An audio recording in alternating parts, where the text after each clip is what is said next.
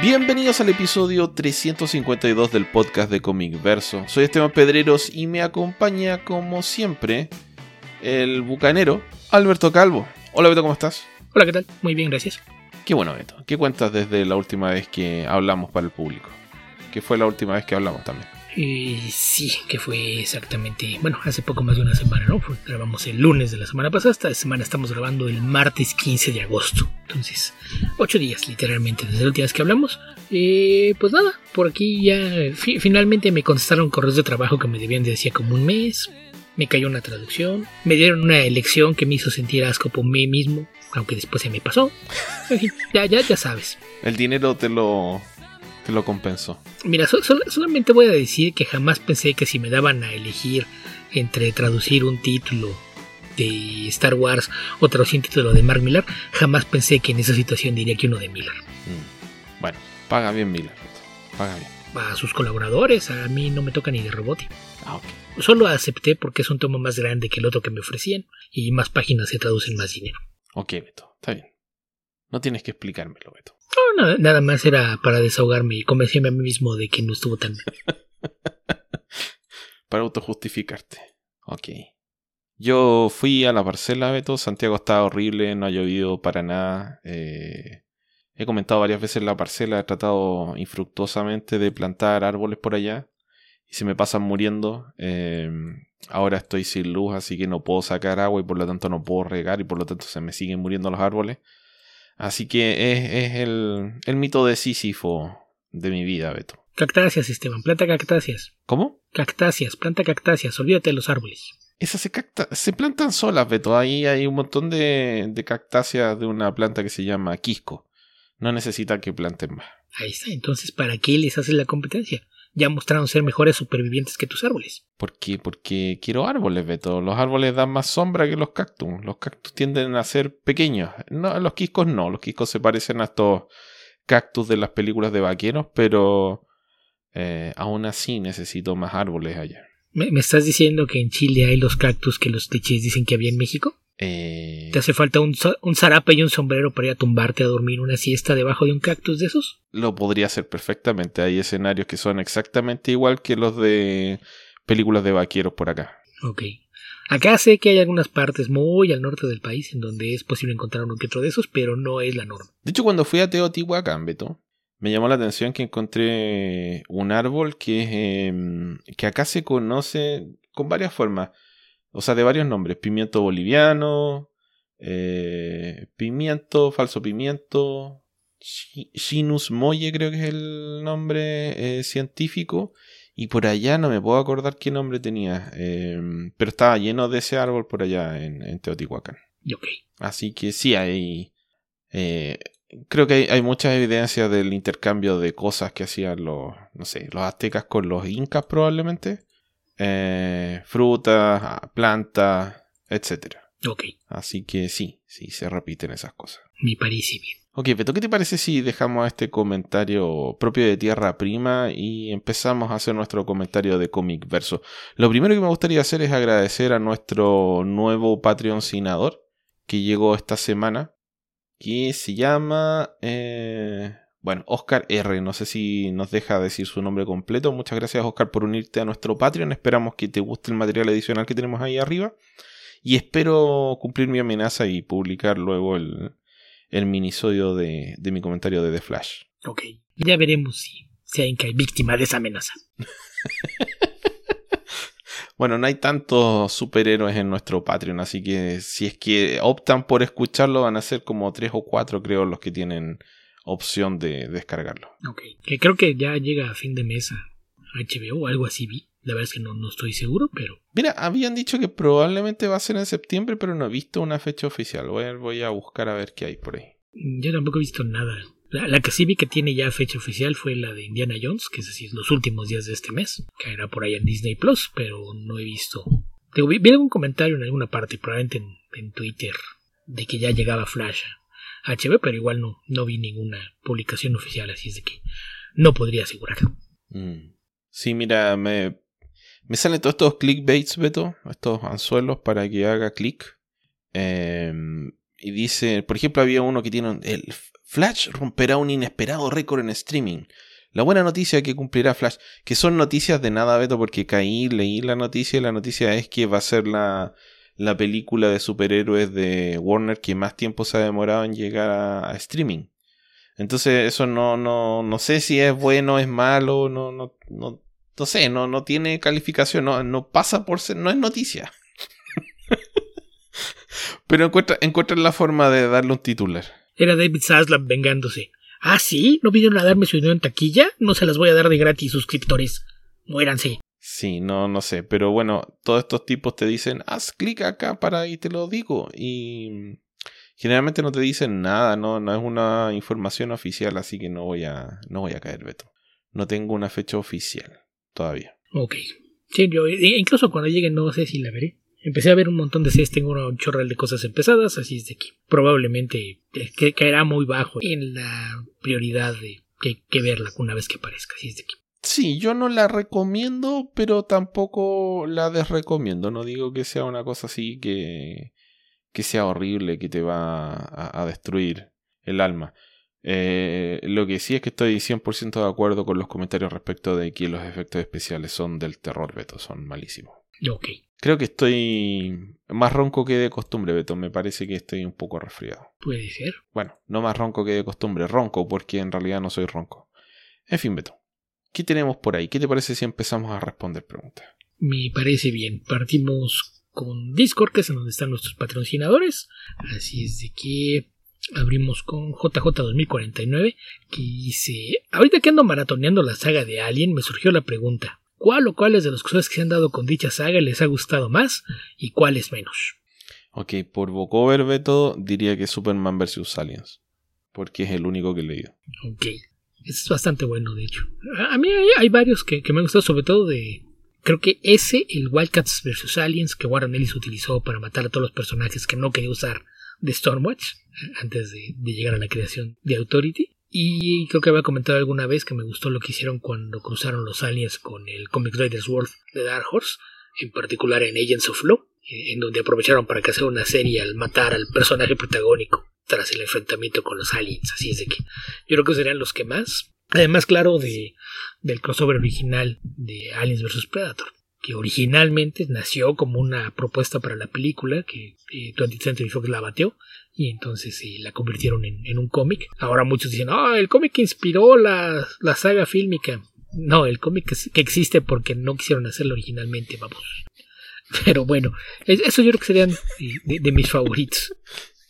Bueno, Beto, como dicen estos, estos pulidores de, de mojones, Beto, eh, encuentran la forma de, de hacerle publicidad positiva a las cosas. Sí, sí, fue, fue así como para no decir, sí, sí, ese cómic nos inspiró. Y no dicen, ese cómic existe porque les dijimos que su idea era mala. Y sigue siendo mejor que las dos películas de Aliens vs. Predator. ¿Son dos? ¿No eran tres? Ah, no sé, yo me quedé en dos. De todos modos no las he visto. ¿Alguna vez? No sé, yo vi una parte, vi una parte donde eh, peleaban en la Antártida, pero no sé cuál es esa, la 1 o la 2, sé que era muy mala. No tengo idea, yo vi como media hora de la primera un día que me la encontré en televisión, cuando todavía tenía cable, y, pasé por ahí y dije, ah, eso parece Alice contra Predador. Vi un pedazo y dije, ah, no sé, ya me aburrí. Mm. Mucha acción y ya me aburrió, eso no es normal. Y nunca terminé de verla, así es de que no, no tengo idea. Sí, yo creo que los tengo disponibles ahora en Star Plus y siempre paso por encima de toda la saga Aliens. Que eh, las buenas películas que todo el mundo dice son las que no he visto. He visto solo las malas. y no, no tengo ganas de ver las otras tampoco. No, no, no, no siento demasiado amor por, eh, por nada de esa saga. La verdad, ni Depredador ni, ni Aliens. Eh, y de Depredador, por ejemplo, no, he visto la 1 y he visto la 2. Pero no, no tengo esa devoción que sienten algunos que recuerdan con mucho aprecio a los personajes de ese pelotón de agentes encubiertos que son eh, asesinados en la selva de no me acuerdo dónde. En el centro de Sudamérica, si mal no recuerdo. O en Hawái probablemente. Eh, es en Centroamérica. Sí, no, pero que casi siempre lo graban en Hawái o en México. Mm, creo que esa vez sí fue en Sudamérica. O en la parte de México que queda en, Sudamérica. Algo así fue.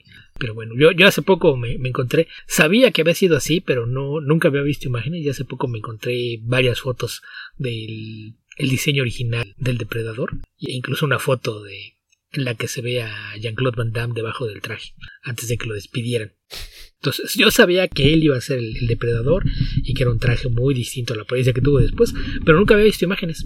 Y sí, me, me llamó la atención cuando ahí un puñado de fotos. Sí, se veía muy raro. Ok. ¿Qué más, Beto? ¿Qué más? ¿Qué más? Después, sí. Ok, esto, esto va a ser interesante. Dice Tío Koi, ¿podrían contarnos de qué va The Invisibles? Uh, no. Eh, probablemente ni siquiera Grant Morrison podría explicarte exactamente de qué trata The Invisibles. Trata de muchas cosas y a la vez de ninguna de ellas, ¿no? Es. ¿Cómo podríamos resumirlo? Mm, no lo sé, Beto. ¿Cómo lo podrías resumir tú? Inténtalo. No, no, no sé, es que no, no hay un tema regular. Podríamos hablar que de teorías de conspiración. Ok. Y es solamente una parte de lo que hace. Es una ¿Qué, son los invisibles? Es una misión secreta que enfrenta amenazas eh, físicas, psíquicas, eh, mágicas y psicodélicas en contra de la realidad. Y seguramente eso va a provocar muchas más preguntas que lo que respondí, ¿no? Ah, sí, no, no sé si un cómic fácil de explicar. No, definitivamente no lo es. Pero... Mm, sí, e, es que aparte la, la, serie va enfocándose en muchas cosas. Más bien, el, el punto es los temas que utiliza como pretexto todo, este montaje extraño Morrison para, para investigar, ¿no? Habla mucho sobre la falsa percepción de la realidad, la manipulación ideológica de, de las masas, la lucha de clases y cómo el, el gobierno siempre va a estar del lado de la gente privilegiada, en fin, y todo esto lo, mete en medio de esta, de esta idea de tener un grupo de espionaje. Digo, basta recordar que se supone que The Invisibles es una de las principales inspiraciones de Matrix, y en realidad no hay elementos en The Invisibles que te podrían hacer pensar que es una historia de ciencia ficción, aunque tiene algunos elementos de ciencia ficción. Ok, podría ser un metacomentario de la realidad. Esos son los Invisibles. Eh, dependiendo, claro, en qué espectro político te sitúes y cómo percibas la realidad,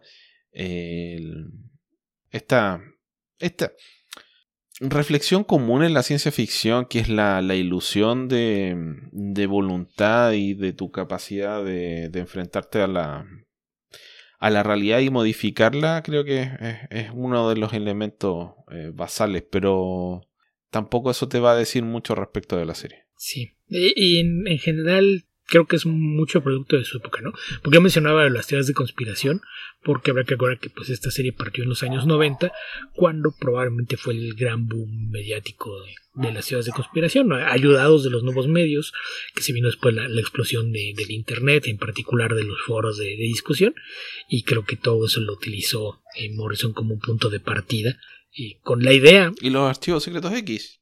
Un poco sí, que en parte es lo mismo, teorías de conspiración. En ese caso de encubrimiento de la verdad que está oculta. Y en el caso de Morrison jugando un poquito más con los... Pero está tan encubierta dentro de otra conspiración, Beto, que al final después ya no sabe cuál es la... cuál es la primera y cuál es la segunda. Eso pasó cuando a Chris Carter sí se le fueron las cabras y ya no, no tiene mucho sentido nada de lo que hizo después. Pero vamos, la, idea de Morrison era eh, sobre todo hablar de cómo las teorías de conspiración son usadas como una herramienta por la gente en el poder para mantener el status quo.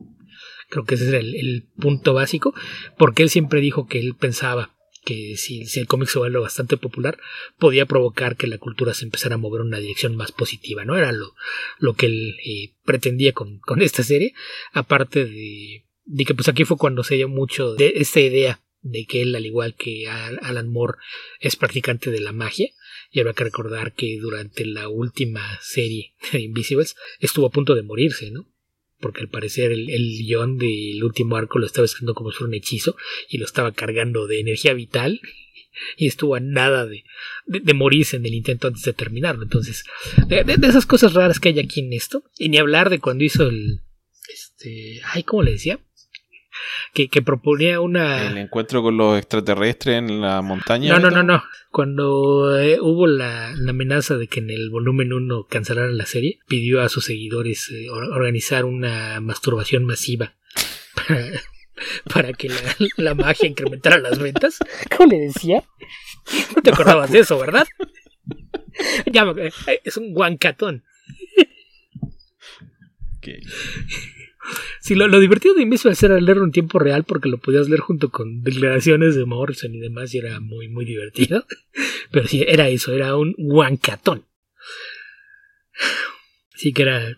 La idea era que los fans de la serie se masturbasen de forma simultánea alrededor del mundo para que la carga mágica incrementara las ventas. No sé si funcionó, pero la serie jamás se canceló, entonces probablemente algo, algo lograron con eso. Sí, seguramente algo lograron con eso, Beto. Ok. Em, siguiente pregunta. Ok, pasado sigue JJ 2049. ¿Creen que en algún punto volvamos a ver a Superman con el pelo largo? ¿A ustedes les agradaba dicho estilo en su momento? No me desagradaba tanto como a otra gente. Eh, por ahí respondí inmediatamente que no era un mullet. Porque no era un mullet. Depende, porque algunos artistas lo dibujaban como un mullet. Originalmente se suponía que era el largo al que le creció el pelo mientras estaba su cuerpo regenerándose y la gente lo creía muerto. Entonces esa era la excusa para que trajera el pelo largo. Y el tema es que dada la personalidad de Superman, uno pensaría que pues, una vez resuelto el problema y cuando tuviera tiempo, se cortaría el pelo, y no lo hizo. Y el problema es que llegaban nuevos artistas o, gente que lo dibujaba en títulos fuera de, del Carlinverso y lo dibujaban con un mullet. Y creo que eso es lo que provoca que mucha gente realmente eh, lo malmire. Porque sí, la verdad es que cuando lo dibujaban como mullet se veía muy mal. Y cuando era pues el pelo nada más largo, pues dependía de quién lo dibujara, ¿no? Porque recuerdo, por ejemplo, que a Bogdanov le quedaba horrible. El resto de los artistas creo que más o menos se, la arreglaban. Pero sí, sobre todo cuando aparecían otras series, mucha gente lo dibujaba como mullet. Y creo que esa era parte de, del problema, porque a mucha gente les daba. Yo como parte de la historia, o sea, el pelo le creció mientras estaba ahí eh, no lo veía mal, pero sí, sí creo que duró demasiado esa etapa del pelo largo. Porque creo que no es algo que fuera con la personalidad de Superman. Eh, ah, yo, yo no tengo ningún sentimiento en contra respecto del pelo. Creo que es algo que pasó en su momento eh, y, punto. No, no reflexione demasiado al respecto. Creo que probablemente en la actualidad tratarían de hacerle otro corte de pelo. No veo eh, motivo de por qué llegar al, a ese mismo corte de pelo en particular. Puede tener pelo más largo, más corto, qué sé yo, pero al final siempre prima la, la imagen clásica. Creo que recuperó el pelo largo en algún momento, pero no me puedo acordar eh, cuándo fue. Así que, como todo vuelve, es posible que vuelva en algún momento. Así que no lo descartaría. Sí, se vuelve a poner de moda y que no sean molets. Y lo digo como alguien que usó un mullet como por seis meses. Yo sé el pelo largo mientras todavía tenía pelo, Beto. Y... Pero no, mullet nunca. Que acá, acá en Chile les dicen eh, chocopanda, porque era habitual que la, que la gente que se subía a vender eh, helados en, la, en los buses, en las micros, como le decimos acá, usara ese corte de pelo de dejarse crecer solamente la, el pelo de la nuca mm, por lo tanto se hablaba del, del chocopanda, del chocopandero, porque ese es un nombre de uno de los helados que se vendían en las micro, generalmente a, no sé, 50, 100 pesos en esa época. Así que era un nombre más bien eh, despectivo, diría yo, pero eh, la gente lo entiende la referencia. Por lo menos la de mi edad. La gente más joven probablemente no va a entender de qué estoy hablando. En mi caso fue que cuando salí de la secundaria y entré al bachillerato, y fue la primera vez que ya no te decían, no, es que tienen que venir con el pelo corto y el uniforme bien y demás. Y me empecé a dejar el pelo largo. Lo que pasa es que se me alborotaba mucho en los costados y fue que empecé a recortarlo en los lados mientras si atrás se quedaba largo. Por eso fue que se convirtió en un mullet. Solo existe una foto y jamás se la he mostrado a nadie ni pienso hacerlo así es aquí. Qué mala, Beto, qué mala. Quien lo vio en su momento, bien. Eh, eh, es que esa foto es la que está en mi credencial del primer año de bachillerato. Qué mala. Entonces está la, está la credencial guardada. Nada más es no enseñársela a nadie. ¿Para qué quemarla? Tal vez alguien algún día tropiece con ella. que, que, se queden con la duda. Cuando hagan tu semblanza, alguien va a decir, ah, sí, aquí hay unas fotos de Beto para, para este recuerdo de, de su vida y va a aparecer ilustrando, no sé, la década. Beto en los 30 años se vio así. Tú decir, no, no, desde la, desde la tumba va a decir, no, no, eso fueron solo seis meses. Sí, algo así. Hasta que finalmente me, me, hartó el, el que tener el cabello más largo te, te requiere más cuidados y demás. Entonces, Sí. En fin, Beto. Siguiente pregunta. Nos dice Arturo López. ¿Cuáles han sido sus épocas favoritas para leer DC y Marvel? Que sientan que publicaban mucho y muy bueno. Eh, creo que eso está, en mi caso, por lo menos teñido por la nostalgia. Y creo que en, la, en el caso de la gran mayoría de los lectores también pasa eso. La, generalmente la época en la que te hiciste fan es la que recuerdas con más cariño. Em, así que en mi caso voy a decir que la segunda mitad de los 90 y principios del 2000. Yo no, no sé si es la etapa en la que te hiciste fan porque ya lo expliqué yo alguna vez. Yo empecé a leer cómics a, los 5 años. Entonces, y, y, vamos, no es como si si alrededor de 1980 fuera una etapa particularmente buena para ninguna de las dos editoriales, porque la verdad es que no era así, pero eh, vamos, a mí me gustaban muchas cosas de, finales de los 80 y cuando empecé a leer cómics en inglés, lo que me gustaba mucho era eh, la gran variedad de, cómics que podías leer fuera de, superhéroes en los 90. El tema de, que se pusieron de moda los cómics de Man Gritty es algo que me molestaba bastante y probablemente lo que pasó en la segunda mitad de los 90, cuando tanto en Marvel como en DC decidieron alejarse un poquito de eso, probablemente también sea sea uno de, mis mismos favoritos, ¿no? Que lo comentamos aquí alguna vez, ¿no? Que la gente te dice, ay, no, es que los 90 eran muy malos y de repente volteas a ver algunas de las cosas que estaban haciendo hacia el final de, la década y la verdad es que había cómics muy buenos, ¿no? Aquí alguna vez comentamos, sí.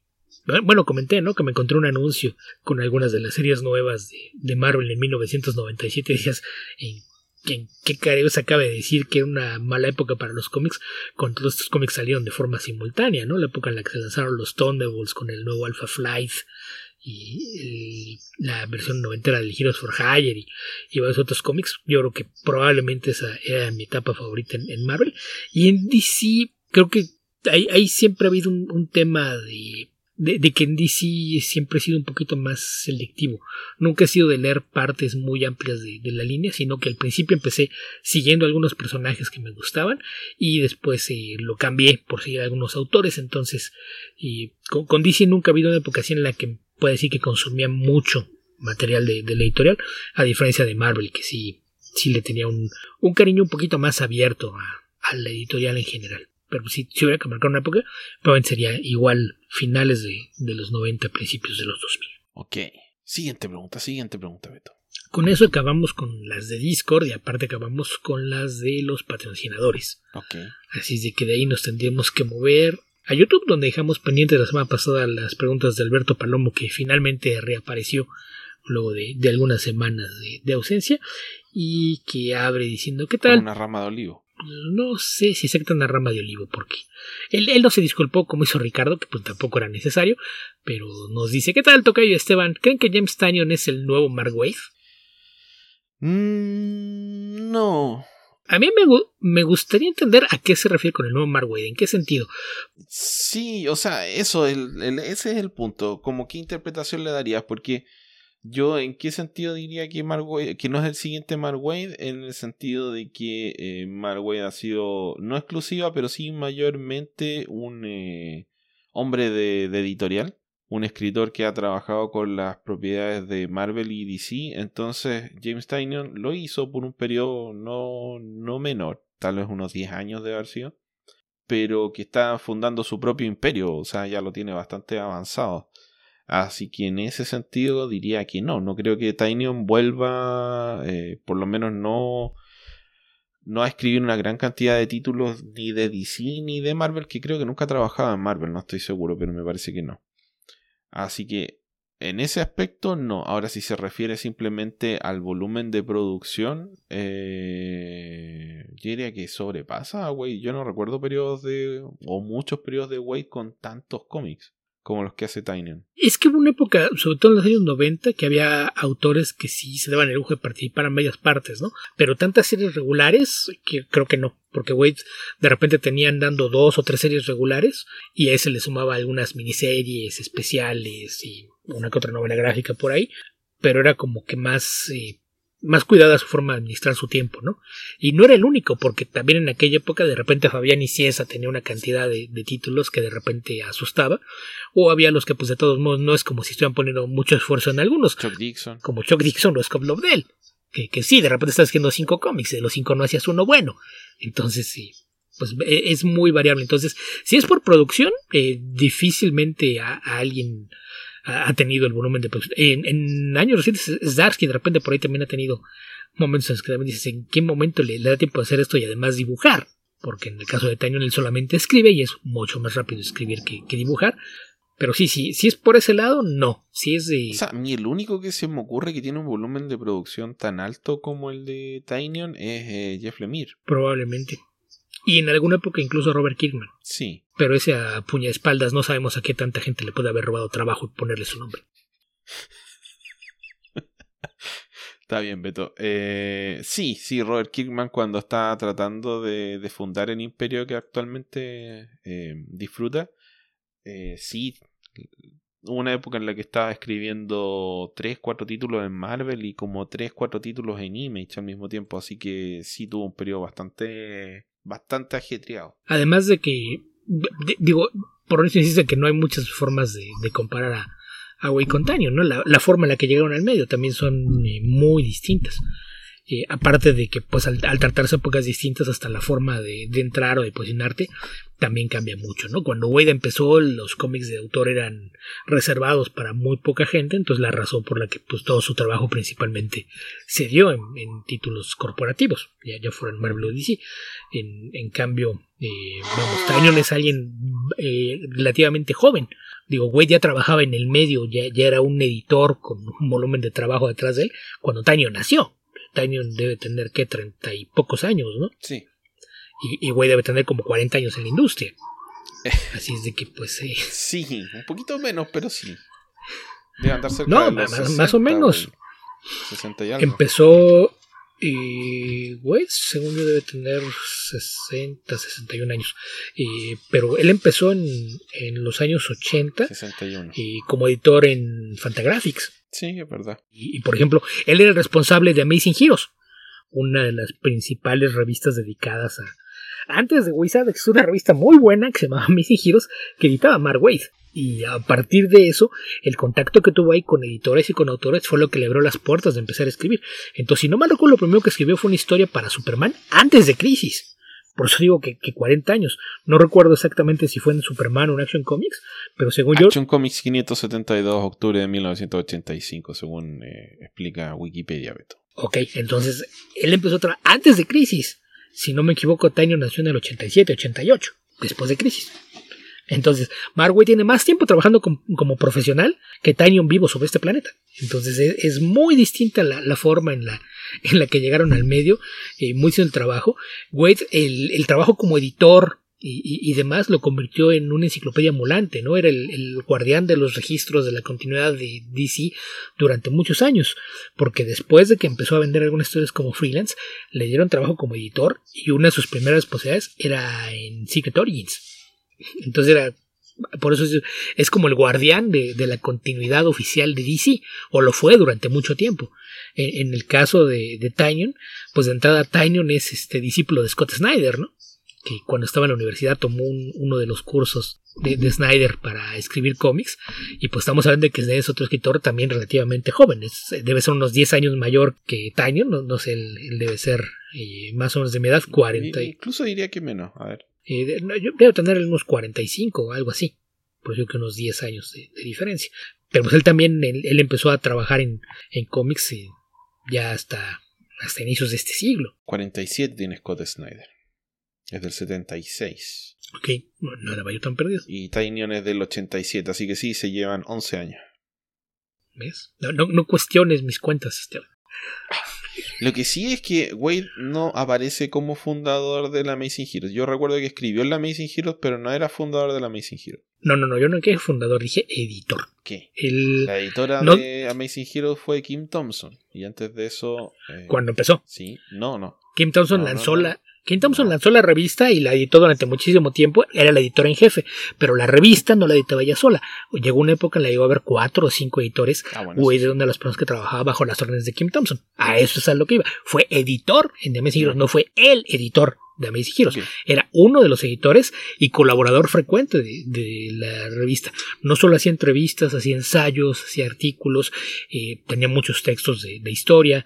En, fin, yo... Ok, pero creo que nos estamos yendo por las ramas en este caso. Ah, bueno, nada más para explicar la, diferencia, ¿no? O sea, Wade em, empezó como un fan que, se empezó a, clavar en todo el mundo de, lo de los cómics y eso le abrió las puertas para empezar a trabajar en él. En el caso de Taño, Taño en la universidad conoció a, Scott Snyder y tomó varios de los talleres y cursos que este daba sobre cómo escribir cómics cuando eh, Snyder entró a trabajar en DC, recomendó a, varios de los editores el trabajo de algunos de sus alumnos, entre ellos el, de James Tynion. Creo que los más notorios eran él y Margaret Bennett, sean los, los dos de sus discípulos que a, los que él recomendó que entraron a trabajar en la industria, pero pues eso ya se dio eh, hasta años eh, pues bastante recientes, ¿no? Así es de que sí, sí creo que es muy, muy distinto, entonces habría que ver más bien a qué se, se refiere eh, Alberto cuando dice que sí es el nuevo Mark porque la verdad es que son dos personas con un estilo muy distinto de escribir, con un enfoque bastante diferente de cómo interpretan a los héroes y lo que hacen, y hasta con intereses diferentes. Te das cuenta en la clase de historias que escriben que son muy distintos. Wade adora a los superhéroes, y probablemente esa es la razón por la que no ha hecho más cómics de autor. Se divierte trabajando con los mismos personajes con los que él creció tiene historias eh, propias y, las ha hecho de una forma constante que pues a lo largo de los años han no son tan pocas. Pero Tanyon es evidente que sí tiene muchas ideas propias de, lo que quiere contar eh, sin que esto haya, haya afectado el que también haya decidido probar con propiedades de, DC en este caso. Porque como dices eh, según yo también nunca hizo nada en, en Marvel, pero pues aquí, insisto, él llegó con la recomendación de Snyder a DC, en DC hizo de seguidores y se lo utilizó como plataforma para lanzar sus propios cómics, que es en lo que está enfocado ahora. Ok, Beto. ¿Qué otra pregunta tenemos por ahí? Y siguiendo con las mismas de, Alberto Palomo, dice, ¿cuáles son los personajes de DC y de Marvel que los dibujantes le sacan la vuelta porque son complicados de dibujar? Uy. El caso más famoso no, no es tan problemático porque es un personaje que casi nunca aparece, que es Jack of Hearts. Sí, porque es asimétrico. E-, ese sí yo he leído recuentos de 8 o 10 8 o 10 dibujantes que dicen, no, no, e, e, es que me decían, en ese número tenemos invitado a Jacob Hartz y yo decía, ¿me van a pagar extra? Porque sí, sí, como dices, es asimétrico y tiene muchísimos detalles, ¿no? Es un, traje demasiado elaborado. Sí. Lo, que me recuerda la anécdota. Es un personaje que a mí me gusta, pero no es un personaje tan popular. Sí. Em, sí, a ver. Creo que Hawkman es uno de esos personajes porque en general han hablado siempre los dibujantes de que es difícil dibujar alas, también se quejan de los caballos. Eh, lo cual quiere decir que debemos poner esa lista a Comet por default. Mm. Y esto también, en el caso de los caballos, pues ahí te das cuenta también por qué no hay tantos westerns. No hay muchos dibujantes que quieren hacer westerns porque eso implica dibujar caballos. Bueno, creo que tiene que ver más con el interés de los, de los lectores, Beto. Pero me acuerdo que había una... Ay, ¿quién era? No sé, estaba escuchando War Rocket Ajax y había una dibujante, no recuerdo quién era, perdón, que explicaba que eh, los caballos eran monstruos que caminaban sobre sus dedos, que eso, por eso eran tan difíciles de dibujar.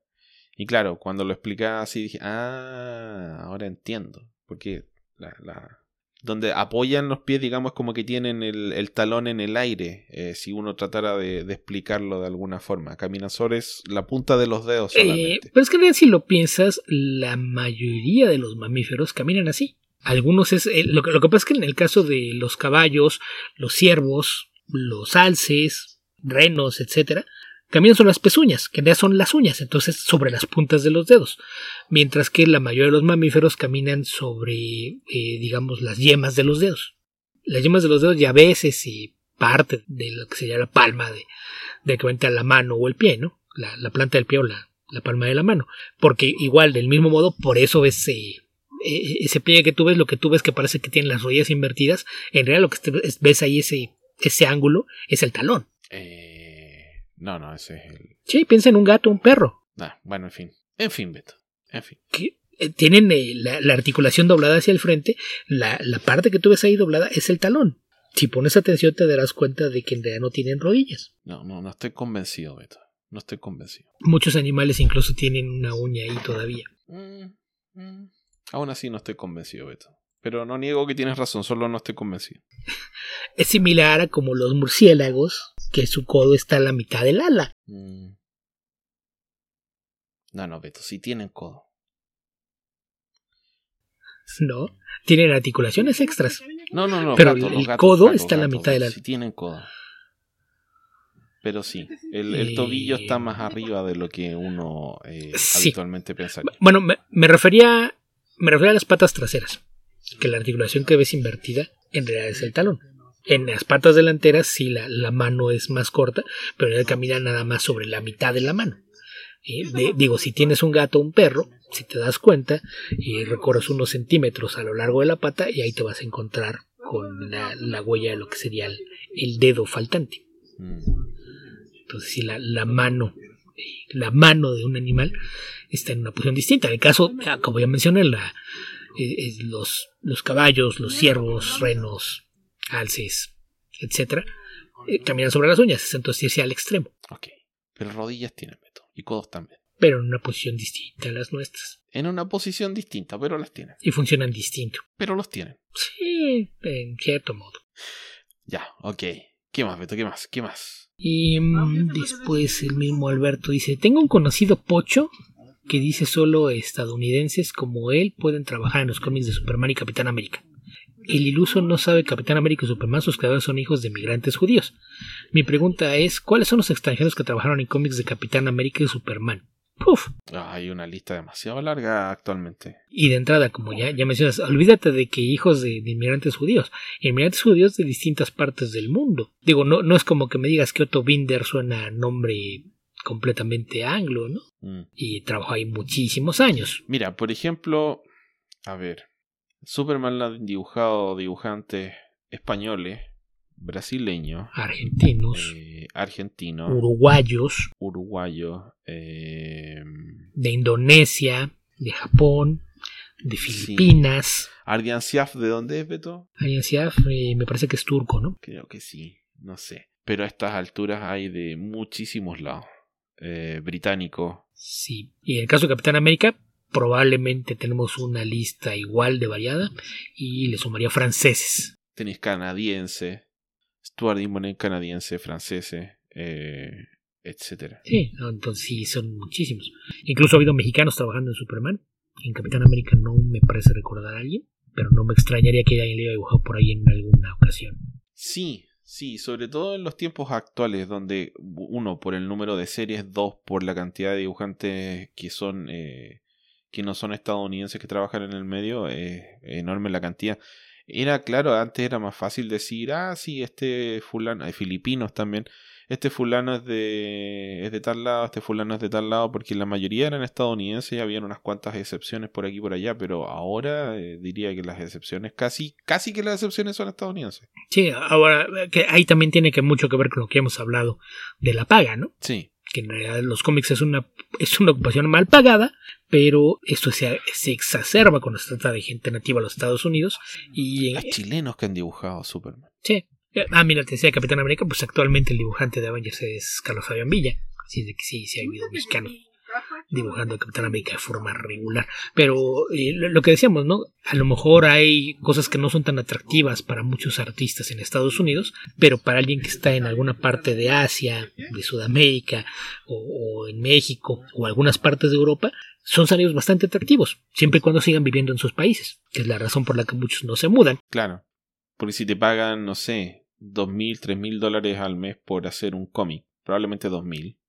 Eh, eso, no, tres mil o hasta cuatro mil podría ser, digamos, una persona relativamente famosa. Eso es suficiente para vivir muy bien en Chile. eh, o bastante bien, mejor dicho, no muy bien. Pero en Estados Unidos y en ciudades grandes como Nueva York, probablemente no te alcanza para nada. O muy poco. En en particular en ciudades grandes. O sea, si vives en cerca del campo, que por eso muchos eh, artistas viven por eso en, en ciudades menores, ¿no? Cada vez son menos lo- los, que viven en, en Nueva York o, o Los Ángeles porque son ciudades muy caras. Entonces, sí, e- ese es un tema, que es la, la razón por la que hay muchos extranjeros, aparte del tema de la globalización. El, el hecho de, de que pueda hacer tantas cosas en digital, pues hace factible que la gente no se tenga que mudar. Porque cuando empezabas a ver originalmente artistas de otras partes del mundo, terminaban mudándose a Estados Unidos. Pasó con la, invasión de artistas filipinos en los años 70 y la mayoría de los artistas españoles o sudamericanos que llegaron a Estados Unidos en los 70 se habían mudado allá para trabajar allá, ¿no? Casos, eh, Sergio Aragonés se fue en los 60, José Luis García López se fue a inicios de los 70, Manuel González también llegó a inicios de los 70, no, no sé, hay, hay, muchísimos casos, gente que migraba a los Estados Unidos para trabajar en esto. Y de los 90 para acá, pues de repente ya no era necesario. Podías quedarte a vivir en tu país y trabajar para las ciudades en Estados Unidos, porque el hecho de, que hubiera ya comunicación satelital, pues hacía que bajaran los costos de las llamadas telefónicas y la aparición del Internet, pues hizo que eh, realmente la, la distancia desapareciera en ese sentido, ¿no? Yo recuerdo que, por ejemplo, a Humberto Ramos, cuando surgió CrossGen, ah, recordarás que cuando nació CrossGen, parte de, de, su idea era que no, es que somos familia creativos y se tienen que venir a vivir todos a Tampa. Fue en cuanto eso a Humberto Ramos, ah, no, mudarme a Tampa, no.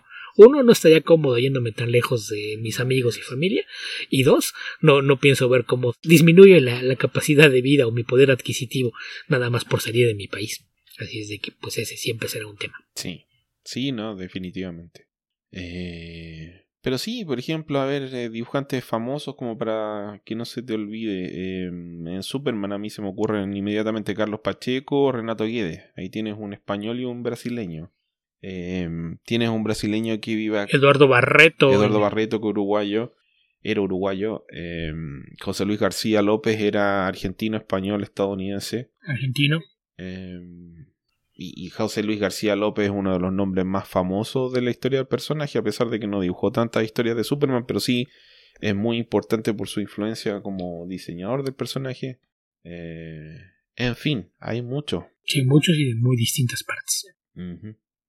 Ok, ¿qué más, Beto? ¿Qué más? Para cerrar, el mismo Alberto dice última pregunta. Yo soy fan de la película y la serie de Highlander. ¿Podría recomendar el cómic de Guerreros Inmortales? No tengo idea que sea eso.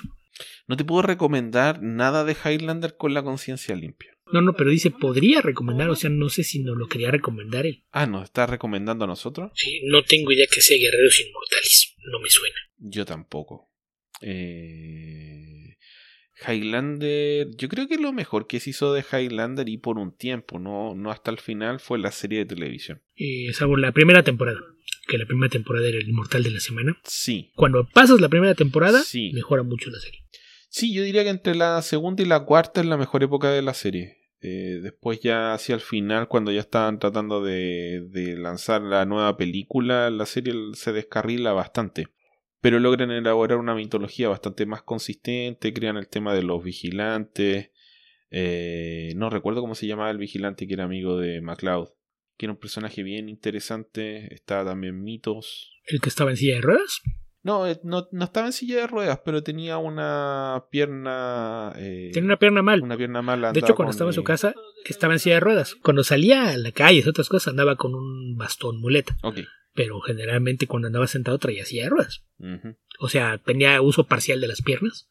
Entonces la silla la utilizaba como apoyo. Creo que efectivamente él era. Eh, veterano de guerra y había perdido su, su pierna en combate y después de todas formas pudo ser actor. Si no me falla la memoria. La verdad es que no recuerdo. Y hubo una época en que tuvo cómics. No recuerdo, los publicaba Dynamite. Yo no recuerdo haberlos leído. Pero por ejemplo, yo he tratado de ver de nuevo Highlander. La 1 es. Yo creo que la que me se salva más. La, la que más eh, producto de su época. Sí, pero es la que más te puedes repetir sin problema. La segunda es, es, terrible. La segunda es muy, muy, muy, muy, muy, muy, muy mala. muy, muy, muy mala. Y en todos los aspectos, el guion, el ritmo, eh, las actuaciones, la fotografía, la escenografía, es mala en todo lo que puede ser mala. Eh, la tercera no la recuerdo, Beto. La tercera es en la que aparece Mario Van Peebles, como un inmortal que aparte es un hechicero. Y, que yo soy de la idea de que ahí desaparecieron, una oportunidad, porque esa tenía que empezar con MacLeod despertando y diciendo, oh por Dios, solo fue un sueño, y hacer de cuenta como que la segunda no existía. bueno, la cuarta es mala y la quinta es horrenda. La quinta es malísima. La quinta yo ya no la vi. La, cuarta creo que era Endgame y la quinta es malísima. Eh, Endgame es... Mira, yo creo que Endgame la tienes que ver porque es tan mala, es tan mala. Es como un episodio largo de la serie de televisión.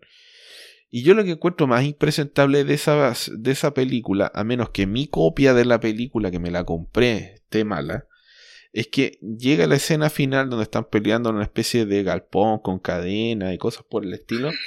Y empieza la pelea y avanzan como 3, 4, 5 minutos, algo así. Y después vuelven al mismo punto donde estaban antes. O sea, repiten la misma escena. Pero no es que te vuelvan al lugar, no. Están. En la edición agarraron la misma secuencia y la pusieron después de donde ya la habían puesto. Para continuar la, la acción. Y yo dije, esto, esto no puede ser. No puede ser. Esto es como He-Man de Filmation. Esto no se puede hacer en el cine. No, no puede ser. Sí, la, la, la, la cuarta yo la vi en el cine. E, y, y, después de eso fue cuando dije, no, no, no más. Wow. Que creo que era, era una película ambiciosa porque estaban tratando de hacer era empatar de una vez por todas la, la continuidad de las películas y explicarte por qué había contradicciones. Y, y aparte la habían pensado como que fuera el paso de estafeta, ¿no? Mm. En el que Connor le, le, cedía ya el protagónico a Duncan. Sí. Pero sí, es, es muy... Y empezaron las películas con Adrian Paul. Ajá. ¿Qué es lo que se hizo realmente? Porque hubo una segunda película con Adrian Paul, pero, pero no. Eh, Esa yo ya no la quise ver, si no, no, no, no, no me quedaron los, ni tantitas ganas. No, y Highlander, Highlander era una serie barata, era una serie de poco presupuesto, pero bien escrita, diría yo. Eh, porque al final la, la, mayor parte del presupuesto se iba en las recreaciones históricas y en los fuegos artificiales de la cabeza que cortaba MacLeod. Pero la construcción del personaje a lo largo de tanto tiempo, de tantos capítulos, era bastante más interesante. Sí, y digo que tuvo cómics. Yo intenté leerlos, pero la verdad es que sí eran bastante malitos, aunque se muy bonitos. Porque al menos la, la, primera serie duró como un año, nada más son, son, no recuerdo si 10 o 12 números. Los escribía JT Krull. Ok. Eso no me da fe, no me da confianza, Beto. Por digo que son malos. Las portadas eran muy bonitas y el arte en interiores en esa primera serie era de Lee Mother. Ok. Mira, yo creo que nunca, pero jamás he leído un cómic bueno de J.T. Krull. Jamás. Sí, a mí no, no me extrañaría, no. Yo no sé cómo trabajó tanto tiempo en el medio, porque nunca leí un cómic bueno escrito por él. Sí, no, no, no me sorprende. Y después hubo una, una segunda serie que era una, una miniserie que era una precuela a la primera película. Okay. O sea, tal cual eh, te contaba la, las historias tanto del Kurgan como de, de, Connor antes de los sucesos de la película. ¿Para qué? ¿Para qué? La, la, la película parte cuando MacLeod descubre que es inmortal, Beto, y, y pierde. Y todo. ni siquiera, ni siquiera te daba tanta, tanta información, o sea, no, no era ni siquiera algo que aportara nada. Y la verdad es que no me acuerdo si también le escribió J.T. Kroll, pero pero no, no, no, eran buenos. Y, y, lástima, porque yo soy de la idea de que era una cosa que, que el concepto bien manejado podría haber funcionado muy bien en cómics. Pero pues no, escogió mal al escritor. Lo que sí me gusta mucho de, de Highlander, fíjate, son las novelas. Hay varias novelas y alrededor de la serie. No puedo decir que haya leído una novela de Highlander, Beto. Sí, yo leí pues algunas, no, no, no sé, tener unas cuatro o cinco. Incluso un par de ellas escritas por Gary Wyden, que es el creador de, de la saga un escritor que en algún momento amenazaba con convertirse en uno de mis favoritos, porque a finales de los 80 hizo cosas que me gustaban mucho. Aparte de, de Highlander, es el escritor de, de Prophecy, que bueno, a lo mejor algunos la conocen más como The Army of God. Ok. Esta película, si, si la ubicas. Eh, no, la has comentado un par de veces, pero no, no la he visto. Que la, la ves ahora y pues sí, sí, se antoja difícil que, que sea un, una película de, de, bajo presupuesto y, y de culto, porque es es una película que tiene como protagonistas a Christopher Walken, Viggo Mortensen, Elias Cotea, Eric Stotts y Virginia Madsen. Y, y, es una película realmente de, de bajo presupuesto, que aparte el, el, casting era bastante extraño porque Viggo Mortensen era Lucifer y Christopher Walken era Gabriel. Está todo al revés. Como que esto se llama mejor al sí. revés, ¿no? Pero, pero la película me gusta mucho. Eh, de, digo, en inglés se llama The Prophecy y fuera de los Estados Unidos se, se le distribuyó como The Army of God o el Ejército de Dios. Okay. Por eso, por eso es que tiene dos títulos, pero era, era, eh, de hecho esa la escribió y dirigió Gregory Wyden, que luego las secuelas son malas hasta la cuarta, que en la cuarta regresa Wyden como para enmendar la plana y corregirla. Pero vamos, era, muchos de los temas de, de fantasía oscura con los que le llevan su trabajo me gustaban mucho. Y él escribió un par de las novelas. Las novelas son bastante buenas y, y, y había novelas tanto con Connor como con Duncan. Entonces sí, sí era sí era agradable. Pero no es esto que él menciona de Guerreros Inmortales la verdad es que no, no me suena no tengo idea. Sobre todo en los últimos pero no sé si hay algún proyecto de por acá si es de que sí si nos dieran más información veríamos si, si es algo que, sí mándalo con un link para la no. otra sí, o por lo menos alguna imagen, algo, para, tener por lo menos una mejor idea de, de qué es. Ok, Beto. Creo que solamente nos queda un comentario de Andrés Pastén que lo vamos a repetir en caso de que alguien más esté interesado. Nos recomendó un cómic que se llama Damn Them All de Simon Spurrier, Charlie Adler y Sophie Dodgson que dice que es para los viudos de, de Hellblazer de Spurrier. Sí, algo así lo describe el propio Spurrier. Que muchas de las ideas que tenía para la continuidad de Hellblazer las recicló acá. También dice que cuando logre hacer que PayPal funcione con tarjetas de crédito con clave dinámica sin bloquearlas, volverá a ser Patreon. Mm, veremos, veremos. Ojalá que sea así. Ojalá que ocurra, porque de lo contrario será una promesa que nunca será cumplida. Sí, siempre podemos darle un número para que nos dé un, un depósito directo. Alguna cuenta. claro. Y lo, lo sumamos a Patreon, pagándolo nosotros. Sí. Eh, o, o, o, no. no o, bueno, le, le, mandamos el material que se publica en Patreon para que lo pueda consumir. Claro, exactamente. Yo creo que eso sería más, eh, más viable, Beto. Sí, sí, eso podría funcionar. Tendría más sentido. ¿Para qué vamos a, a agregarlo a Patreon para que nos descuenten el porcentaje? No, no tiene mucho sentido. Sí, mejor. Así es de que también si alguien más tiene problemas con la tarjeta de crédito y prefiere hacer una transferencia electrónica o depósito vía directa, es algo que podemos arreglar. Sí, o tratar de... No sé, existe otro servicio que se llama Gumroad, donde también podemos subir cosas. Así que podríamos armar un paquete de, de archivos si es que les interesa. Sí, que ahí es como venta directa. Ahí habría que ver que, cómo armar paquetes al respecto. Es, es otra posibilidad, ahí veremos. Sí, a lo mejor los especiales, poner paquetes de, no sé, algunos especiales por cierta cantidad de dinero que estén ahí disponibles. En fin, estamos abiertos a propuestas. Así es. Como alguna vez dijo alguien, siempre asegúrate de que a la gente le sea fácil darte dinero. ¿Cómo? Siempre asegúrate de que a la gente se le haga fácil darte dinero. Es decir, si te van a dar dinero, no lo hagas complicado. Sí, es verdad, es verdad. Siempre hazle fácil que te den dinero, es, verdad. Pondremos también un tarrito, Beto, con, eh, con moneda cerca de, del Patreon. Sí, si algo así podría funcionar. Sí, me puedo poner en el metro y reproducirlos con un, eh, con un parlante, como hace la gente que pide dinero acá en Santiago. En ese caso lo que podemos hacer es eh, poner un botón de coffee, ¿no? Que es eso de donaciones eh, de una sola vez. Que si es el caso, pues nada más sería cosa de que nos demuestran que cada mes están haciendo una donación en coffee y les damos acceso al material de Patreon. Puede ser, puede ser. Ok, ustedes nos dicen si alguna de esas opciones les interesa. Y si quieren unirse a nuestro Discord y dejar preguntas todas las semanas, recuerden que lo pueden hacer ingresando a bit.ly slash discordcv, discordcv con mayúscula. Que, de eso de, las opciones me acordé por algo que hizo eh, Lyoko de la Covacha hace algunos años. No, no sé si te acuerdas. Mm, no. Que te comenté, creo que cuando hicimos el especial de Mano Festil, del que no vamos a hablar ahora porque es un tema que siempre se vuelve escabroso. Sí, originalmente lo publicamos por Gumroad y eh, Lyoko fue el que te pasó el dinero y le, tuviste que mandar el archivo por correo. Sí, en, aquella época nos, nos veíamos pegante cada fin de semana, entonces me dijo, oye, tengo una duda. Si en lugar de hacer el, depósito o comprarlo allá, dice, imagino que es con una comisión, sí. ¿Y qué pasa si te doy el dinero en efectivo? Ah, pues si me das el dinero en efectivo, te mando el archivo por correo. Y me dio un billete de un dólar, que por cierto todavía lo traigo cargando en la cartera. el, dólar que me dio loco se convirtió en el famoso dólar de buena suerte que, mucha gente acostumbra a cargar en la cartera. E, ese dólar que me dio loco todavía está en mi cartera. Ok. Beto, ¿qué te parece si comentamos algunas cosas, ya que solamente hemos respondido preguntas esta semana? Me parece bien. ¿Qué viste, qué leíste o qué hiciste que quieras comentar?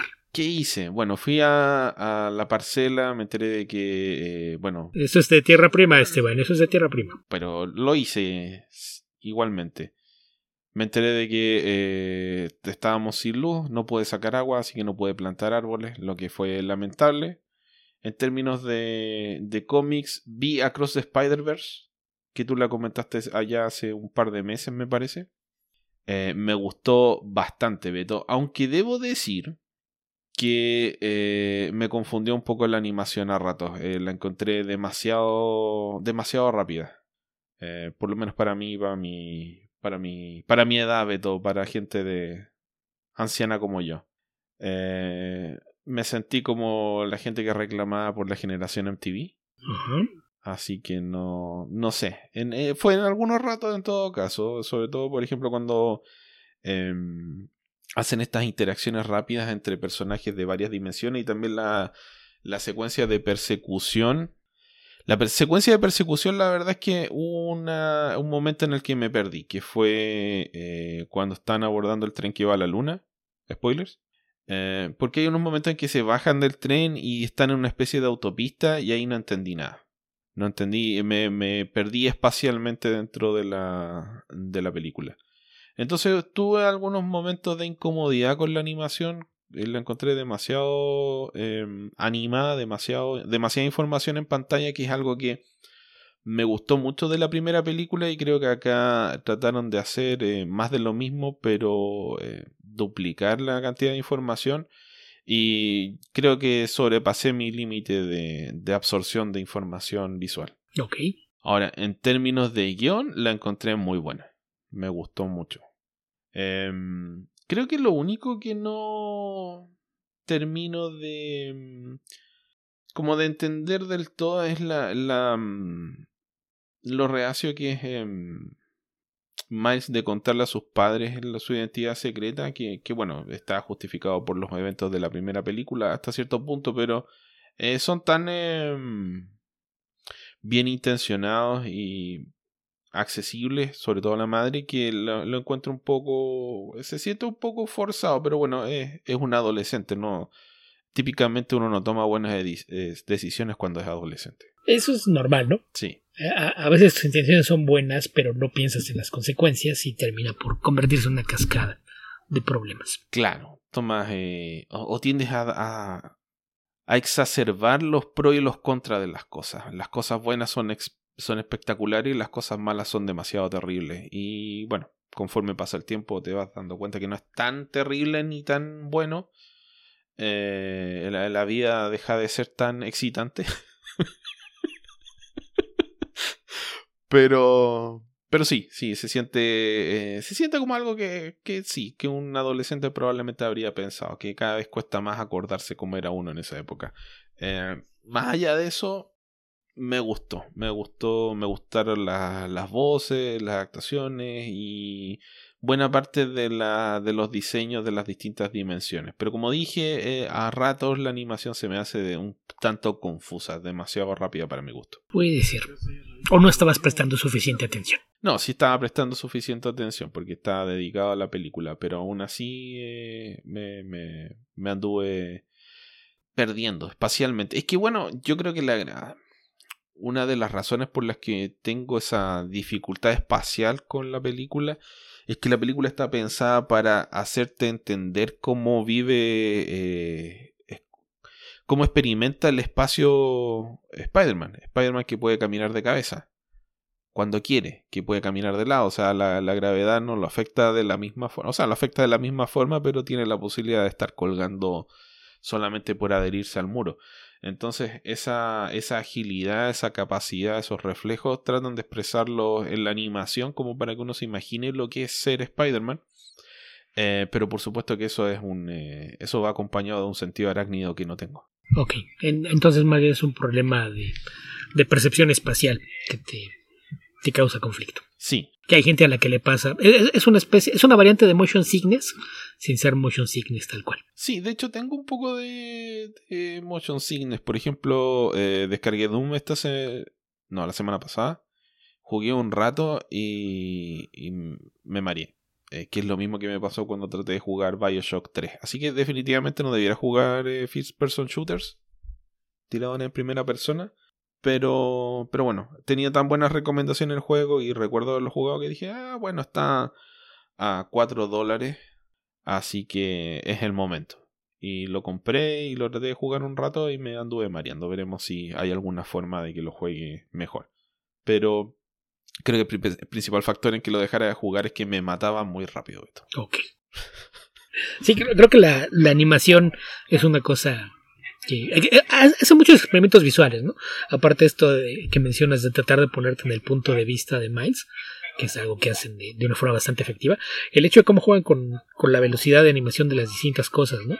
Sí. Por ejemplo, de, los que visualmente me llamamos la atención lo que hacen con Hobby, el, Spider-Punk, que aparte que son los personajes más, más interesantes y con la voz de, Daniel Kaluuya, y también creo que la acción con la animación ahí es, muy, muy especial porque juegan... Es, punk, es disruptor, es disruptor, eso, es su, su rol. Eh. Es que juegan mucho con la estética punk, ¿no? Esto de, de los ancianos hechos con recortes y demás.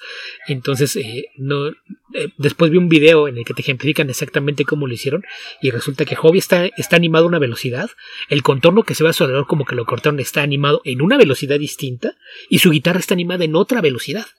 Entonces animas todo en distintas velocidades y el fondo eh, también está en, un tono distinto. Entonces te crea una, sensación de, disrupción de la realidad que, que sí es eh, curiosa porque puede, puede convertirse en una distracción, pero también se convierte en un efecto muy, muy atractivo.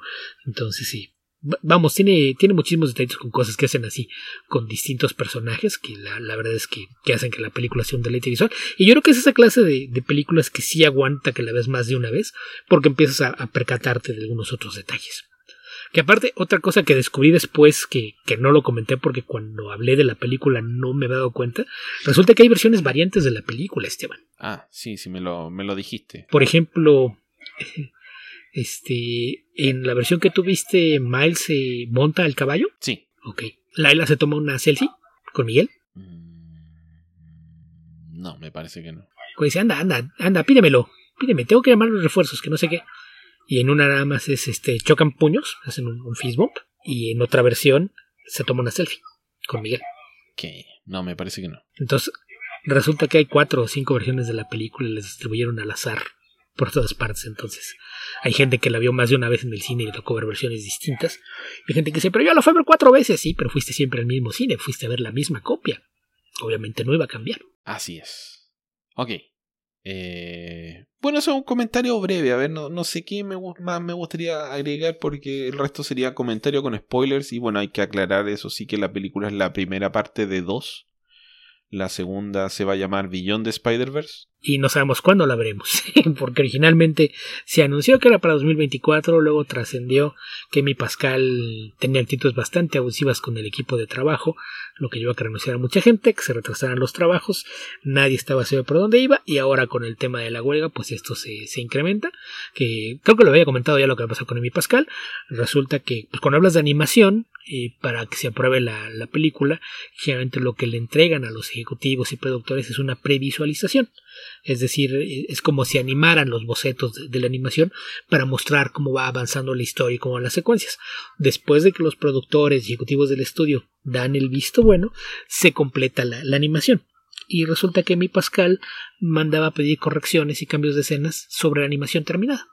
Así es de que estaba haciendo que la gente trabajara el doble y a marchas forzadas, porque a pesar de que está muchos cambios, nunca quiso cambiar las fechas. Entonces, e, esa fue una de las razones por las que la película se retrasó. Y lo peor de todo es que cuando le, reclamaron que trascendió esto y le reclamaron, o sea, pues eh, entonces sí que no otra cosa, porque van a saber que así se hace el cine. Sí, parada, pero así no se hace la animación. Porque no hay necesidad. Por eso nadie quiere a los productores. Si, te enseñaron cómo era, si eres incapaz de visualizar la escena terminada cuando te enseñan, te la enseñan con bocetos, pues a lo mejor la que no iba a trabajar en un medio para contar esos audiovisuales eres tú. Mm. Bueno, lástima. Pero más allá de esos inconvenientes, la película no, no, no los refleja. O sea, la película no parece el producto de una producción eh, compleja donde se, hubo problemas entre, entre las personas que participaron. Así que no, no, no tiene nada de eso. Uno la percibe tal como percibió la primera, como una animación muy exitosa, muy bien hecha y bastante innovadora.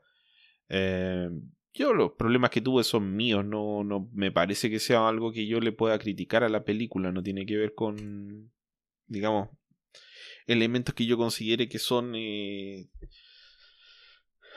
equivalentes a un mal trabajo o algo que no se planificó bien, sino que tiene que ver más con la costumbre de, mía. O sea, yo creo que, por ejemplo, gente que esté más acostumbrada a, a juegos como el Fort Fortnite o el. ¿Cómo se llama este? El. el ah, el de los cuadritos, Beto, ¿cómo se llama? Minecraft.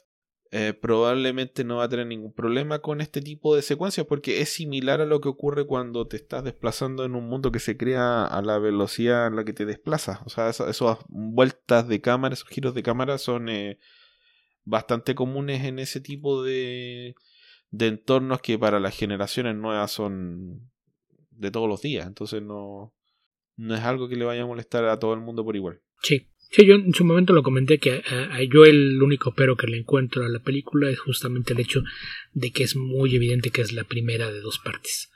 ¿no? que es algo que la, la, primera película te contó una historia completa y dejó la puerta abierta hicieras más. Aquí sí te, deja con esa sensación de que viste media historia, pero pues es algo que ya sabíamos, ¿no? Que de hecho originalmente habría que recordar que eh, llevaban el mismo título como parte 1 y parte 2, después lo cambiaron y este es Across the Spider-Verse y la siguiente será Beyond the Spider-Verse, entonces cambiaron eso, pero, pero sabíamos que era la, la primera de dos partes, entonces pues nada más tener en cuenta eso y eh, reforzar la, lo, que hemos comentado también que no es dirigida por la misma gente que la primera película no es está escrita y producida por Phil Lord y Christopher Miller quienes fueron los productores y guionistas también de la primera, pero en este caso los directores fueron Joaquín Dos Santos, Ken Powers y Justin K. Thompson. Que Joaquín Dos Santos trabajó bastante en las películas de Warner, de, de la Liga de la Justicia, recuerdo. Y según yo, él era director desde Justice League Unlimited. Sí. O sea que era colaborador cercano del Team Verso. Sí, sí, yo también lo recuerdo de la JLU y después de algunas películas del universo DC animado. Y también mencionar el superestelar elenco de voces, ¿no? Ajá. Que curiosamente el único desconocido es Shamik Moore, quien le da vida a Miles, porque el resto del elenco sí está lleno de, nombres conocidos, ¿no? Este, desde Haley Stanfield, Brian Tari Henry, ya mencioné a Daniel Kaluuya, está Jason Schwartzman, está Isa Rae, eh, Mahershala Ali, Oscar Isaac, Greta Lee, Jake Johnson. Jake Johnson también. Eh, mm, sí, creo que ya mencionaste a la mayoría de los más importantes, el resto son algunos cameos. Sí. Está Andy Samberg, por ejemplo, entre los cameos. en, los cameos hay también muchos actores conocidos, generalmente amigos de la producción, que fue de ¿quieres dar una voz? Sí, sí. Eh, sacamos una duda, veo, de, Beto. Eh, Humberto Ramos hace una voz en la película, pero parece que en el doblaje al español, ¿no? Eh, sí, en el doblaje español hizo algo. Según yo en inglés no. No, en inglés no, porque no era él, eh, pero era el, el Spider-Man que aparece mm, cuando dicen, ah, va por el sector 4 y aparece un Spider-Man que es como una mezcla con el Doc, Doc Ock. Eh, me parece que en el doblaje mexicano habla Humberto Ramos esa, esa frase. Sí, él, lo, comentó que lo habían invitado a hacer una voz por ahí. Y luego la producción, no sé si eso fue para darle las gracias, y él puso un video, le, le mandaron unos, este, unos Air Jordan como los demás. Ok, ok Beto. ¿Qué, ¿Qué quieres comentar tú? Pues traigo un comentario pendiente de antes de los Eisner, ya, estaba haciéndole también como mi propia versión del Chinese Democracy como le hiciste tú con tu comentario del Chainsaw Man que empecé, nada más hice el teaser de que iba a hablar del cómic de los Fantastic Four que leí el primer volumen de la serie lanzada a finales del año pasado por Ryan North con Iván Coello. Pues sí, era el más reciente lanzamiento de, la primera familia de Marvel y que eh, pues sí de, algunos teasers, pero pues para fines prácticos la, película, la, película la, serie empieza con un misterio porque descubrimos que los cuatro fantásticos están separados, está Ben con Alicia viajando por carretera, se encuentran en un pueblo en el que eh, quedan atrapados en, un loop temporal durante varios días o, semanas y tratando de, resolver lo, lo, que ocurrió ahí y nada más al final del número nos enteramos de que ocurrió una tragedia en Nueva York de la que la gente culpa a los Fantastic Four, pero no sabemos qué es y nada más eh, la, la última imagen nos mostraba un enorme agujero donde debía estar el Baxter Building. Entonces sí, pues ese, fue el, lanzamiento de, la serie. En el segundo número eh, encontramos a Sue y Reed en otro pueblo en donde pues todo parece ser un, lugar idílico y muy tranquilo para estar, hasta que descubren que todos los habitantes del pueblo son Doombots, pero que curiosamente en ese caso tienen una programación eh, que toma prioridad sobre lo que normalmente es el, la prerrogativa número uno de los Doombots, que la prerrogativa número dos de los Doombots es destruir a Reed Richards. Y en este pueblo no, hay una, una instrucción anterior que tiene que es la que hace que se comporten de forma distinta. y un, caso curioso es que el primer número está narrado desde el punto de vista de Ben, el segundo está desde el punto de vista de Sue. Para el tercer número descubrimos dónde está Johnny, que está trabajando por su cuenta y tratando de, pasar de incógnito. Él se quedó en, Nueva York y lo ves tratando de tomar eh, una identidad para que la gente no lo reconozca, se, deja un bigote de Fumanchu, se pinta el pelo de negro y cambia su nombre por eh, algo que le parece muy creativo. En lugar de ser Johnny Storm, ahora es eh, Jonathan Fairweather. Que, para quien no, entienda de dónde saca el, chiste, su apellido es Tormenta y, su apellido inventado es Buen Tiempo. Entonces, eh, sí, sí, como que, ah, qué, qué, divertido. Y luego empieza a repasar algunos de los otros nombres que tiene pensados y todos son cosas por el estilo, ¿no? El, el, típico humor de, de, Johnny y lo ves, este, pues tratando de, de, lidiar con ayudar a gente sin usar sus poderes.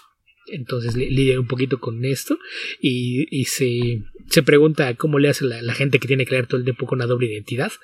Y, dice seguramente la vida de Peter es mucho más sencilla es, así como que otros dicen ah sí claro la vida de Peter Parker es algo que cualquiera puede describir como sencilla no eh, pero pero sí tiene por ahí eh, algunos momentos interesantes en los que está tratando de ayudar a la gente que trabaja con él que pues tiene tiene problemas con eh, con los, los abusos que que hace su jefe a, nivel laboral, porque él tomó ese trabajo porque era único en el que no le pedía ninguna clase de documentos, pero toda la gente que trabaja ahí está en la misma situación. Algunos son indocumentados, otros tienen antecedentes penales, etcétera. Entonces todos toman trabajos en los que les pagan mal y abusan de ellos, eh, porque es el único lugar donde les daban trabajo sin pedirles eh, demasiados requisitos. Entonces ya, después de que lo, resuelve, recibe una llamada de, de Ridisu, que al siguiente número pues es cuando se reúne el equipo porque se, se encuentran con que eh, Ben y Alicia se encontraron con eh, lo que parece ser restos de una bacteria que tiene que ver con un villano antiquísimo de los Fantastic Four, que, me parece que es una de esas cosas que hasta ahora Ryan no está haciendo bastante bien, que surgieron un poquito en el pasado, además de que eh, va intercalando esta historia con pequeños flashbacks que muestran qué fue lo que pasó en Nueva York, por qué no está el edificio Baxter y por qué la gente decidió ver a los Fantastic Four como enemigos de, la humanidad. También se, explica por qué el, grupo se separó, pero pues aquí eh, ya se, prepara el terreno para que puedan reunirse. Eh, para el quinto número, que, también es parte de, este volumen, eh, pues tiene un encuentro por ahí con otra de las tradiciones en cómics de los Fantastic Four es que parecen villanos de cuarta categoría que de alguna forma les, les complican el, día y en este caso pues sí ocurre lo mismo y eh, lo, que hace aquí es sentar las bases para regresar a, una de las tradiciones de muchas de las mejores etapas de los Fantastic Four, que es eh, que tienen que lidiar con toda clase de misterios y generalmente resolverlos con ciencia. Que, es algo en lo que explotan muy bien la, capacidad de Reed para hallarlas, analizar un problema, hallarle una solución y utilizar los poderes de su familia para poder resolverlo. Eh, en este caso, pues una vez que resuelven el problema que causa este villano al que pues eh, normalmente menospreciarías, eh, pues sin darse cuenta por accidente al final crean un, problema nuevo que se convierte en, lo que tienen que resolver en el siguiente número, que es con el que cierra este primer volumen y que pues una vez más requiere una, una solución drástica que no hace nada por mejorar la, percepción que actualmente tiene el público del equipo y que deja a, esta, a la familia eh, Storm Richards Grimm una vez más en, aprietos. estos son los seis números que contiene este primer volumen, que como ya mencioné es escrito por Ryan North y cuenta con arte del español Iván Coello, eh, además de colores del mexicano Jesús Aburto y rótulos de Yocara Magna, y es, es de esos recordatorios de de que es muy evidente cuando Alex Ross hace algo que le gusta, porque es evidente que eh, los cuatro fantásticos son de sus personajes favoritos, porque le está echando ganitas en las portadas, no, no son sus pin-ups sin chiste que, a veces aparecen por ahí, aquí sí las, las, portadas están un poquito mejor trabajadas, generalmente son escenas de, acción, y, en ese sentido pues me parece que funcionan bastante bien, el, el volumen obviamente también tiene una portada y adornada por él. El cómic no recuerdo si lleva 10 o 11 números, ya, ya empecé a leer lo, que sea el segundo volumen. Nada más mencionar que el último número de este primer volumen tiene un artista invitado que es Iván Fiorelli. Pues eh, habría que recordar que ya es bastante complicado que hoy día eh, los artistas puedan eh, mantenerse con las ideas regulares, sobre todo con el tema de, que ahora que ya casi no hay tintadores, pues tienen que presentar el arte de líneas completamente terminado y esto tiende a tomarles más tiempo de lo que sería si solamente hicieran lápices. Pero, pero en general me parece que es una muy buena etapa de, los Fantastic Four. Y después de que cierre este volumen, que es con el número 6 de esta serie, el siguiente número se publicó con la numeración de legado. lo convierte lo que hubiera sido el número 7, en realidad es el número 700 de Fantastic Four.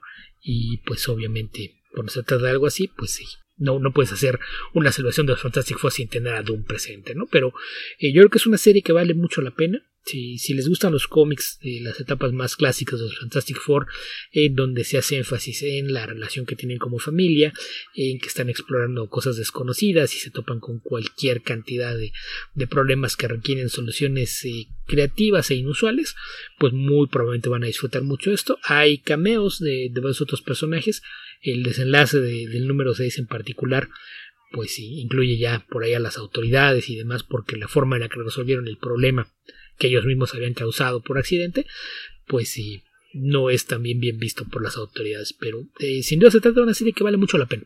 Lo es que si no lo han hecho les recomiendo que echen un vistazo a la serie actual de los Fantastic Four de Ryan North e Iván Cuello. Ok, Beto, mientras comentabas a los Fantastic Four, nos atacó Tío Coy con preguntas. ¿Ah, sí? Sí. ¿Y no es el episodio ya demasiado largo como para tomarlas ahora? No, Beto, llevamos apenas una hora veinte.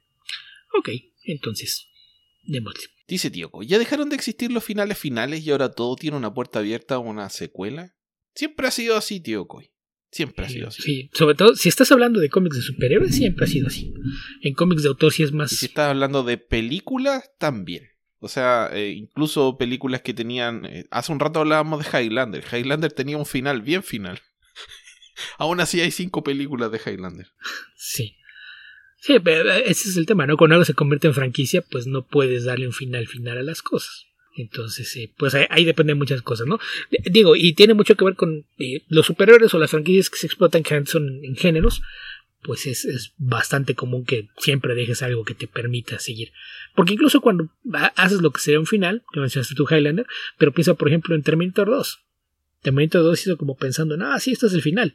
Claro, si al tarugo de James Cameron se le hubiera acordado que dejó un brazo atrapado en la maquinaria, en la fábrica en donde es la última pelea, pues a lo mejor se hubiera dado cuenta de que dejó ahí algo abierto a, a una posible secuela, ¿no? Que según él no la iba a ver porque pues no se dio cuenta de lo que escribió.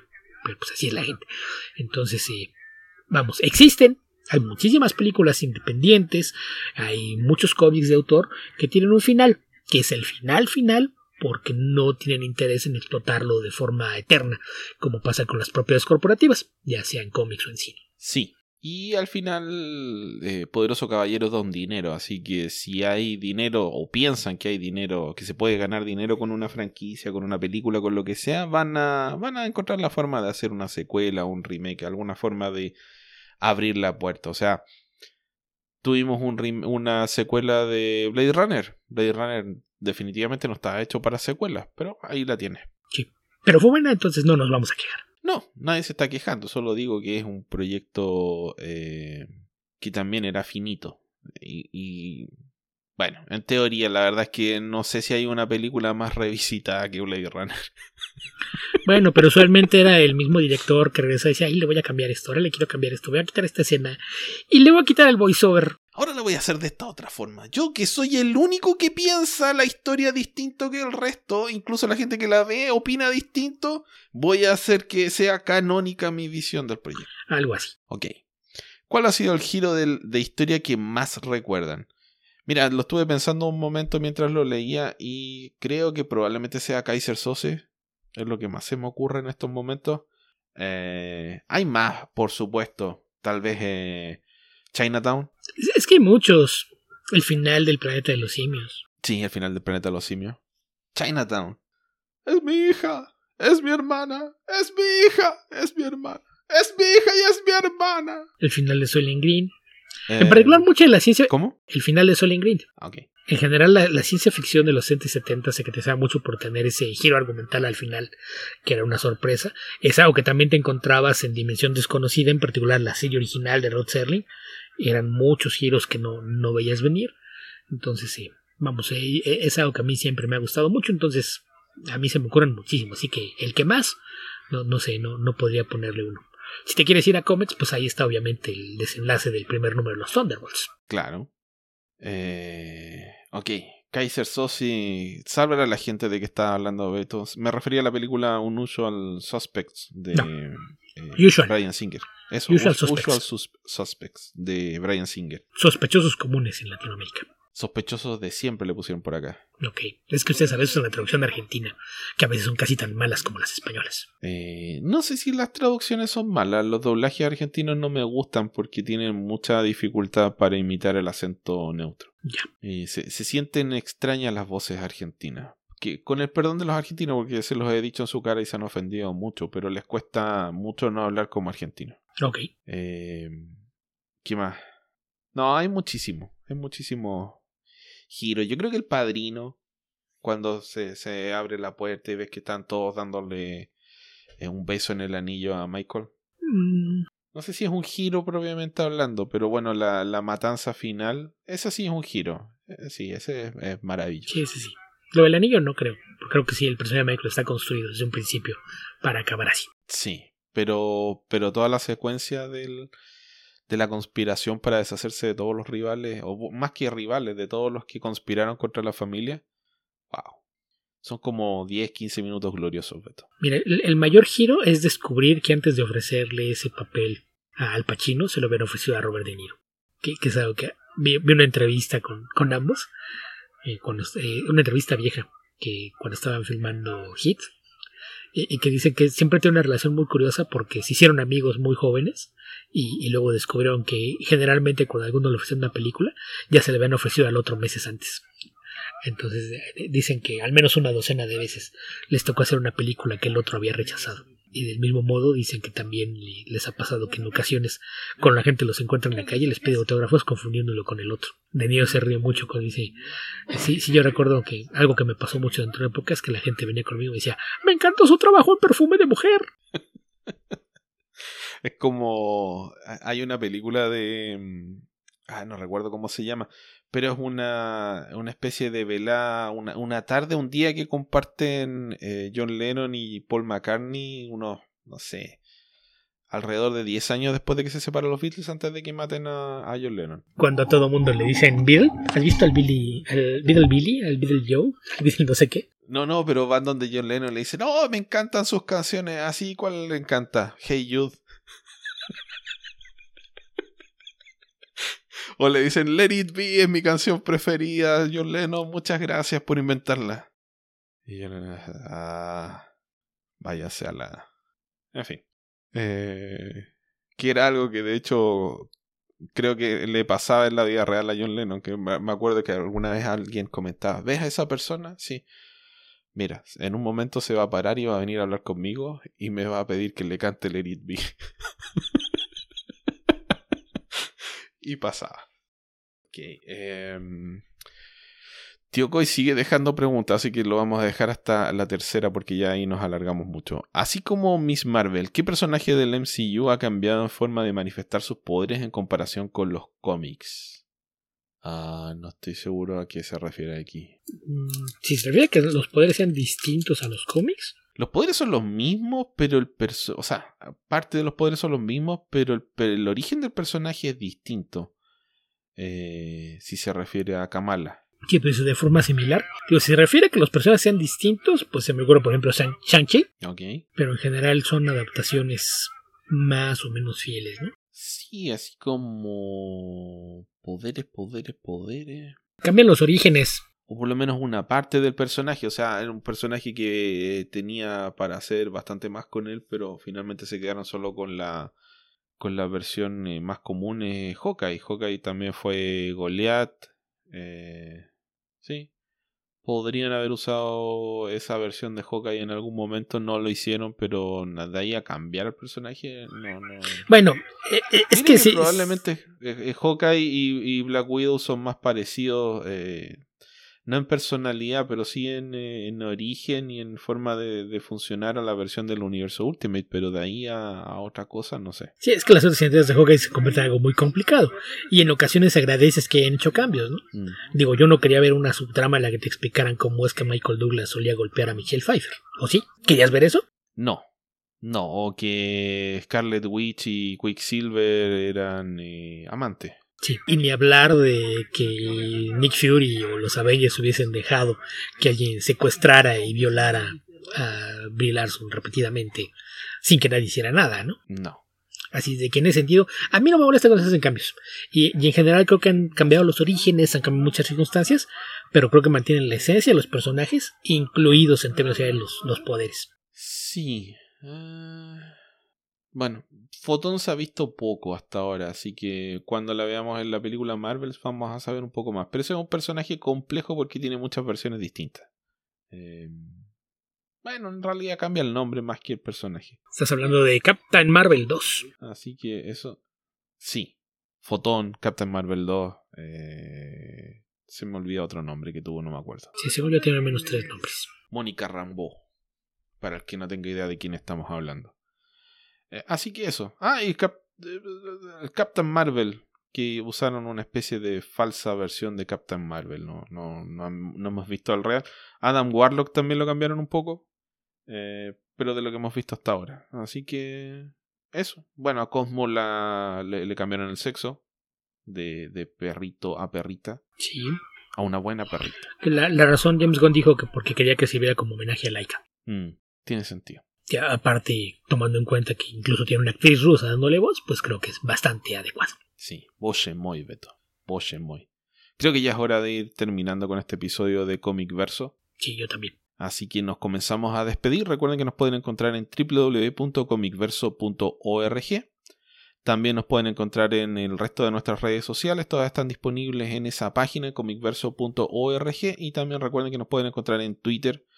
A Alberto lo encuentran como Albion2112. A mí me pueden encontrar como epedreros y nuestra cuenta es comicverso donde también pueden hacer sus preguntas utilizando el hashtag comicverso responde. Lo pueden hacer también a través de nuestro Discord nos pueden enviar un correo electrónico a comicverso.gmail.com o a través de cualquiera de nuestras redes sociales. En eh, YouTube, como saben, estamos con la ayuda de, del buen eh, Martín publicando los episodios, así que ahí también en los comentarios de YouTube, ojalá en el del episodio más reciente nos pueden dejar preguntas.